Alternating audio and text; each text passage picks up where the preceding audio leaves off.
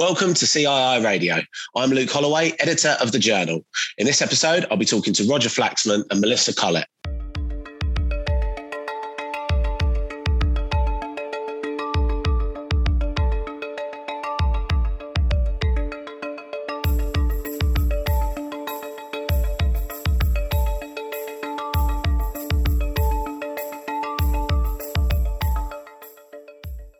In this episode of the podcast, we're discussing actions insurers can take to increase trust in the insurance profession.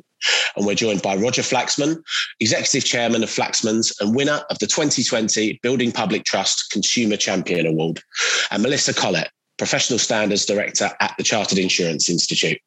To find out more about this podcast and for useful links, go to thejournal.cii.co.uk forward slash podcasts. Here's our conversation with Roger and Melissa. So, hello, Roger, and hello, Melissa, and thank you very much for speaking to us today on CII Radio. Good morning. Hello, Luke. Excellent. Thanks so much for joining us today. So, Melissa, if we could begin with you, why is it so important for insurers to take proactive steps to improving trust in the insurance profession? Thanks, Luke. I'm really pleased to be able to join this podcast because it's such an important subject at the moment with all the media surrounding uh, the insurance reaction to business interruption test case. And there's so many other situations at the moment that are bringing the insurance sector into the public gaze. So it's incredibly important that insurers and the sector as a whole promotes trust amongst its customers. And I think this goes back to the whole social value of insurance. I mean, insurance has such a key purpose in our society, which is pooling the risks of the many to help the few in times of need. And I mean, there's never been a more important time for insurance. And I think that the importance here is that given the purpose is it, corporate purpose is so important. It's a sort of buzzword at the moment. And yet insurance already has that built into what it does every day. So why aren't we getting that across to customers? What is the barrier there? And i, I really like to explore that a bit more in the podcast today. But what i'd like to um, say is that the cii's measures the levels of public trust in insurance using its public trust index. And it started that in 2018 to actually benchmark levels of trust. And we can look at those levels. We recently measured it in September and prior to that in May. So we can see that levels of trust have fallen slightly under the lockdown and we can examine the reasons behind that in just a moment. Absolutely. And Roger, how would you build on that and talk about kind of some of the, the steps that insurers can take to build trust, both on a day to day basis, but also more long term as well? Well, Luke, I think the most important thing here is we've got to first of all agree what the problem is. Before we can build on anything, we've got to know what we're building on or building against. The way I look at it, I mean, I, I absolutely agree with what Melissa has just said, that insurance is an economic necessity in modern life. And, you know, funnily enough, the COVID saga, as we might call it, has proven that in spades, how much people depend on insurance, not just in business interruption. You know, I've got dozens and dozens of claims coming out of other areas of insurance, a lot in the travel industry as well. And the insurance industry is simply, uh, largely, it's, it's finding ways to say, well, we didn't expect to pay this, so we won't. And it's causing a huge amount of problem for the insuring public. And I think the first point is that we must understand as an industry that most households and indeed most businesses simply haven't got the financial wherewithal to pay for cost of losses or damage if they don't have insurance. You know, we live in a time now where banks are certainly not going to help you when you're in trouble. And if you don't have insurance, you can be in serious, serious trouble. And I can give, as probably Melissa knows, oodles of anecdotes of real cases where this is happening right under our nose at the moment. But the fundamental point is if the public cannot trust the industry, they'll try to cheat it. And they know that they have to have insurance in some cases, and they'll do anything they can to get it on their terms. But one of the problems that the industry, I think, has developed over years, particularly, and I probably say this more than once, particularly since the digitalization of insurance, where actually the industry is moving all the time further away from the customer. One of the problems is that in order to uh, manage that minority that might want to cheat the insurance industry, the majority are often treated as though they may be a criminal. And that is a real issue. In fact, I had a case only this morning where exactly that's happened on a travel repatriation thing, and this lady's husband's died because she gave the wrong answer over the phone from Brazil. And this is serious stuff. Now, those that don't stoop to cheating, and which of course is the majority, will nevertheless mistrust everything that an insurance company says if the general view abroad is you can't trust insurance companies. And I read, I think it was yesterday, you'll probably know this better than I, but I think the FCA have just come out, just done a survey, and they found that public trust has dipped there's, to the extent there's some somewhere between 30 and 50% of those interviewed said they no longer trust the insurance industry. So your question is, what can you do about it? Well, it's not just a question of paying claims because the somebody was advertising the other day, we've paid 75% of our COVID related claims. Now, that actually isn't news. It might be if you're on the inside of the insurance industry, but if you're on the outside, well, the question is, well, why wouldn't you be paying 75% of claims? That's the question or even, as some people say, 90% or 99%.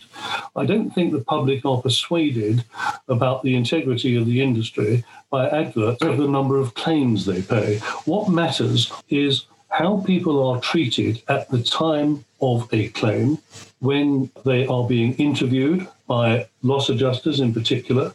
There's a big issue at the moment going on in the industry about the treatment of policyholders in the flood zones who still haven't got their homes back, the treatment by the loss adjusters, who, of course, are engaged by the insurers. So, my fundamental thing is that if the industry wants to flourish, it has got to get customer loyalty. And it will only retain that customer loyalty if it actually re engages with the customer. And you can't do that remotely through technology. Absolutely. Uh, as you say, Roger, I mean, the, the experience that customers and the, the general public have at that point of claim is, is obviously incredibly important. Melissa, I mean, you spoke about this barrier that is there. Why do you think it is so hard to get across to the public the good work that the insurance profession does? As, as Roger mentioned there, you know, we see these adverts from major insurers, you know, um, advertising they pay 99% of claims. And it, it is incredibly positive numbers, but yeah, it doesn't seem to have that effect. And there are obviously a lot more of other factors to consider. Why do you think it is so hard to get across the, the good work that the insurance profession does? I think that it's important to frame these conversations with data. I think we might have a general impression that everybody's unhappy with everything around insurance, but actually the data doesn't entirely bear that out or, or bear it out at all. I mentioned earlier our public trust index, which we've been running for the past three years on a quarterly basis. And what the recent survey, which is of a thousand customers and small and medium sized enterprises, what it demonstrates is that 82 percent of SMEs were satisfied with the service they'd received from their insurer. That was in 2019. Then we took the survey again last year during the pandemic, and that figure fell by 3% to 79% of businesses were satisfied with the service they'd received from their insurer post lockdown. Now, you might want to dwell on the fact that it had fallen by 3% but it's still at the 79% mark. So we can debate whether 79% is good enough, but I would say that it does show you that the majority of businesses, I'm just focusing on businesses for the moment, were satisfied with their service. So that's the data that we have. So I think we need to bear that in mind. I haven't seen the data that Roger referred to from the FCA just yet, but I will have a look at that. But I think that Roger mentions that people aren't swayed by insurers advertising the fact that they pay 99% of claims. And I think what he's driving at there is that customers, of course, expect insurers to pay claims. So it's it's it's not news. But I think that there is a good reason for that kind of message because if you do if you look at surveys a number of surveys that i've seen show that about customers feel that insurers pay something like 20% of claims you know a really really small number and so if the message is gets out there that actually 99% of claims are paid contrary to popular opinion that might actually go some way towards building trust. Absolutely. Um, and something you, have both touched on so far, and which is obviously impossible to ignore, is the, the ongoing COVID 19 pandemic and the situation in the UK and, and internationally in the last 12 months. Roger, what effect do you think that the last year has had on public trust in insurance and how can insurers look to rebuild any reputational damage as we come out of the pandemic, hopefully? Let's just go back to the point Melissa makes because this is the root of the problem. If it is all right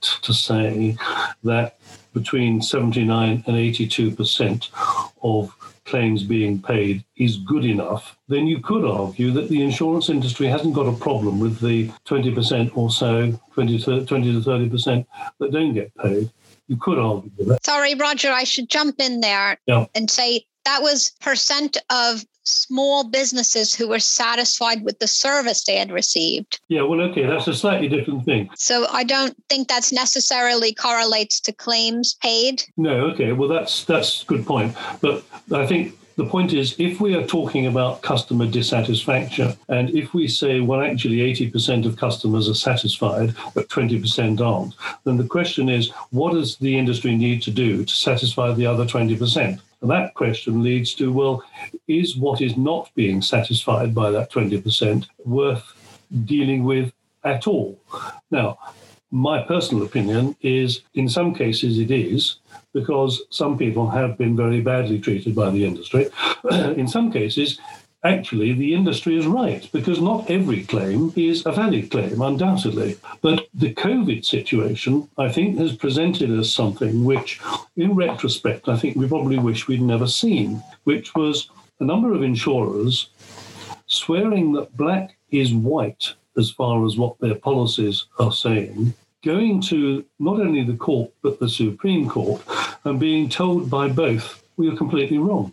And what that does is to say to a lot of people, I'm, I'm dealing with these every day, these people, how do we now know whether the words in the insurance policy mean anything at all, such that we can put a value on it? And the answer is, well, for a while, we're not going to know. Because a lot of those policies have been, if you like, tried and tested for some 30 or 40 years. Big insurers with big names have said, this is what we mean by these words in the policy. And they've been, if you like, trumped by the courts who said, well, we don't think that's reasonable, it doesn't fair, and in fact the word is fanciful. How, how on earth can you imagine that to be the case? Another point that was made was, how do you expect the ordinary person policyholder to read and understand a 93 page policy of insurance? So the problem we've got is that that news is now out there and one of the questions is how many people will read it? In the industry, we're acutely aware of it.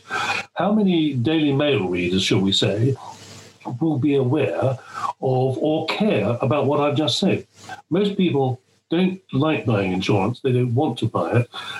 They are pressed by the media to pay as little for it as possible. The media don't talk about value, they talk about price. So, in all of those situations, we've got a case where the industry can say, well, we can carry on doing more or less what we're what we've done before, because we can always go back to the courts and reevaluate our policy wording if we have to. So you could ask, what is the incentive of the industry to change? Yes, certainly. Um, communication with, with the public is a, is a huge factor, and and also transparency. Melissa, you're involved in the recently formed Chartered Transparency Forum. Can you tell us a bit about that and um, uh, some of the work that the, the forum aims to do? Yes, uh, what the BI test case prompted the CII to look at ways of addressing some of the issues surrounding that case. And transparency of policy wordings is obviously one of the key issues that that case was examining. And so, what the CII did was set up a forum of practitioners, representatives from the key trade bodies, legal representatives, and a consumer representative to work together to look at ways and guide forming some guidance for insurance professionals on how to improve transparency. And this was published in December last year, and it's called Transparency and Insurance a companion guide to the CII's Code of Ethics. So it's designed to really take the CII's professional code of ethics, which all of its professional members are obliged to sign up to when they join, and it's looking at transparency through that lens and making some recommendations of what steps individuals can take with working within their insurance companies or brokers where they work and to really try and improve customer understanding of insurance cover. And one of the key recommendations made is that the reading age of policies and all the documentation around insurance be lowered to 13. That would be the upper limit for wordings and material. And I think this is something that is really gaining ground now because Lloyd's also has been conducting some work and it's published a report called Building Simpler Insurance Products and it also recommends lowering the reading age to 13. And, and this is because we're all working online and we have access to Word and other programs. It's very easy, actually, to just check the reading age of what you're producing. And these software is available that does a quick check and tells you where you need to make shorter sentences, take out jargon, and just improve overall readability so people can understand what they're buying. And this is so important when the average reading age in the UK is around 13. I mean, there is a good chunk of the population whose reading age is even lower. But if the starting point is having a reading age of 13, I think that will go some way towards improving the understandability of insurance. And Roger, what are your thoughts uh, around simplifying policy wordings, making them easier to understand for the public, and hopefully building, you know, trust in the products that people are buying? Well, I'm old enough to remember when the plain English policy was first introduced by Hiscox, curiously, and it must be 25 years ago or so. And there's somebody who reads policies, you know, every day of the week even the plain English policies, by definition, need to be fairly fulsome in order to constrain the breadth and the depth of the policies that are being offered. And to be frank, I don't think that changing the words in the policy or making the reading age itself, I mean, it's a, it's a helpful thing to do, and I'm not going to deny that, it's helpful. But the real issue about insurance claims is very simple. If a reasonable person thinks they've got insurance for an ordinary claim, then actually the best thing that the insurance industry can do to prove its value and its integrity is to use good faith. Now, the expression good faith has gone completely out of fashion. It started going out of fashion in the 80s. I can almost pinpoint when and why, about 1986. But the point about it is that you don't need complicated words if the good faith of the insurance contract is uppermost. In other words, you should pay a claim and you should pay it reasonably quickly and fairly, unless there's a clear exclusion, a clear breach of a condition, or there's dishonesty or fraud. But otherwise, the fundamental purpose of insurance is we're there to take the gamble on you having a loss, and if you do, we'll see you right. Now, that is not the culture of the industry in the last 30 years. And the problem is that there is more anecdotal evidence than we want really around in the market of people saying brokers I'll tell you this very easily. A lot of customers, underwriters, or, or, or if you like, loss adjusters, or those parties that are incentivized by the insurer to keep the cost of claims down, those parties will often spend a lot of time looking for clever ways of cutting down a claim or removing it. Now, I'm saying that bearing in mind that in the press only this week, people are talking of the way that some insurers are reading down the court judgments. Why do the insurers want to do that? After all they've been through, why do they want to make it worse? So I think that the most important thing that the insurance industry can do is to use the several thousand extremely good, competent intermediaries who are out in the regions, out in the world there, representing our industry, let them be able to sing good faith from the rooftops and expect the insurers to back them up. There's one last thing I'd like to say about that particular issue is that it is wrong, in my opinion, for an insurer to suggest to a customer that they are partners. They're not. They're the opposite side of a bargain. You cannot partner with your insured. And that, I think, is a misrepresentation that we should stop the industry doing and just say our relationship with you as an insurer is if you've got a bona fide claim, unless it's excluded or it's a clear breach, or you've been dishonest, fundamentally we want to find a way to pay it. And that is the industry that I grew up in in the 1970s. Excellent. Thank you, Roger. Some very interesting points there. Melissa, can you tell us a little bit about the recent partnership between the CII and Lloyd's regarding the chartered underwriting title? How is that aimed at improving professional standards and, and how does that link to trust? Yes. So I mentioned earlier that Lloyd's has been doing some work around building simpler insurance products. And I think it acknowledges really a lot of the points that Rogers made around good faith or I mean, I, there are lots of ways of expressing it. I, I would say it's about closing the expectation gap between what customers think they're buying and, and what insurers are offering to cover. So, you know, that's really one of the key things we, that we need to do in the wake of the BI test case. And so I mentioned that Lloyd's has been doing some work on this. The CII itself has published a transparency companion. And, you know, we've really been noticing recently how much in common we have with Lloyd's in, in terms of wanting to align the expectations we have of the sector and their professional standards. And so we have our chartered titles at the CII, which represent a badge of quality, of professionalism for both chartered individuals and chartered firms. And we recently launched a new title for managing general agents who really comprise a growing and, and large part of the insurance sector. They're neither insurers nor brokers, and yet they transact a significant amount of business at Lloyd's and elsewhere. So, what we've done this year is to, it's a historic change actually, is because we've actually are going to align our standards with Lloyd's standards for cover holders.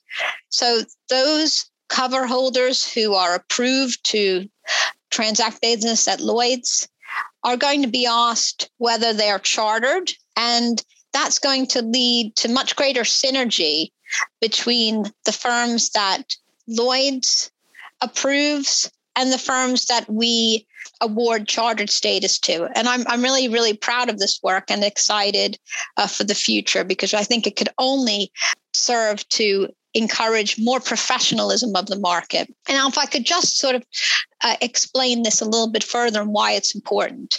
Roger touched on a whole number of issues around the hollowing out of cover and how do we do we get to, into this mess in the first place with this lack of trust?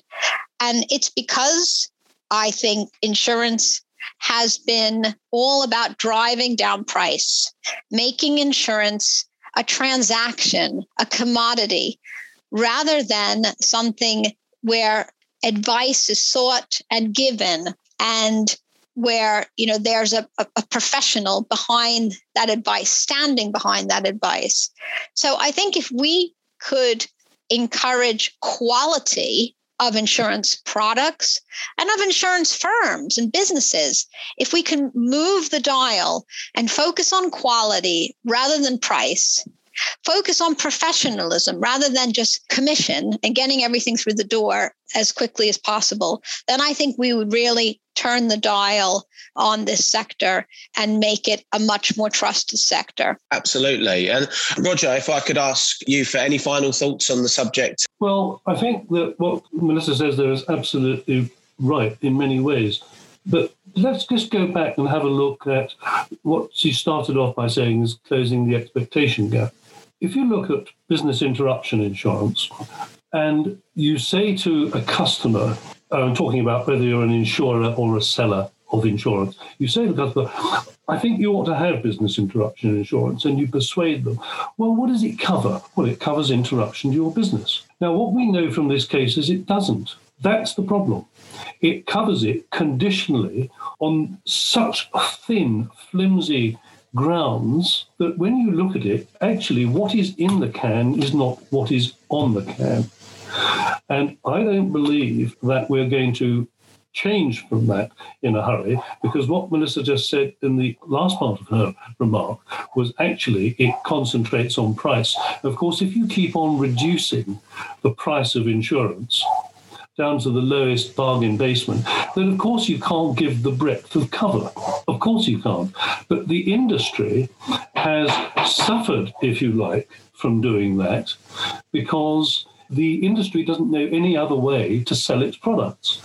And the problem is, it's all very well saying we've got to be more professional and we've got to sell on value. But the truth is, nobody knows how to do it because you can't persuade members of the public that there is any value in a policy of insurance, which is something they don't want to buy, they don't want to pay for, and they don't think they're ever going to have a claim. Now, to overcome that, you've got to do a lot more than change policy wordings and change professionalism within the industry.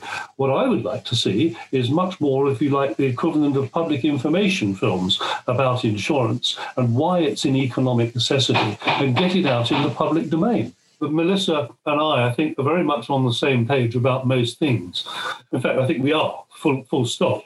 The problem that I think we need to address is how we do these things. Because what I would say, one of the biggest problems for the industry is it's hampered, very seriously hampered, by its inability to speak with a single voice or anything close to it. And one of the reasons for that, and I don't know how many people know this, but competition law made an enormous change to the insurance industry when it was first mooted back in the 80s, I think it was. And insurance is exactly as Melissa said right at the beginning it's the sharing of the losses of a few amongst the many. That actually spells out the word community. Insurance is actually a community of interest.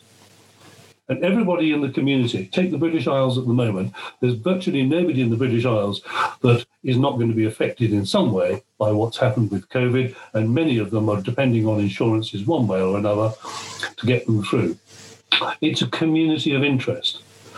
Now, if you're running a community of interest, the people that are taking the risk in that community really need to be able to talk to each other and share. And let's just take go back to the FCA case because I think it's so it's such a dynamic example of what's wrong.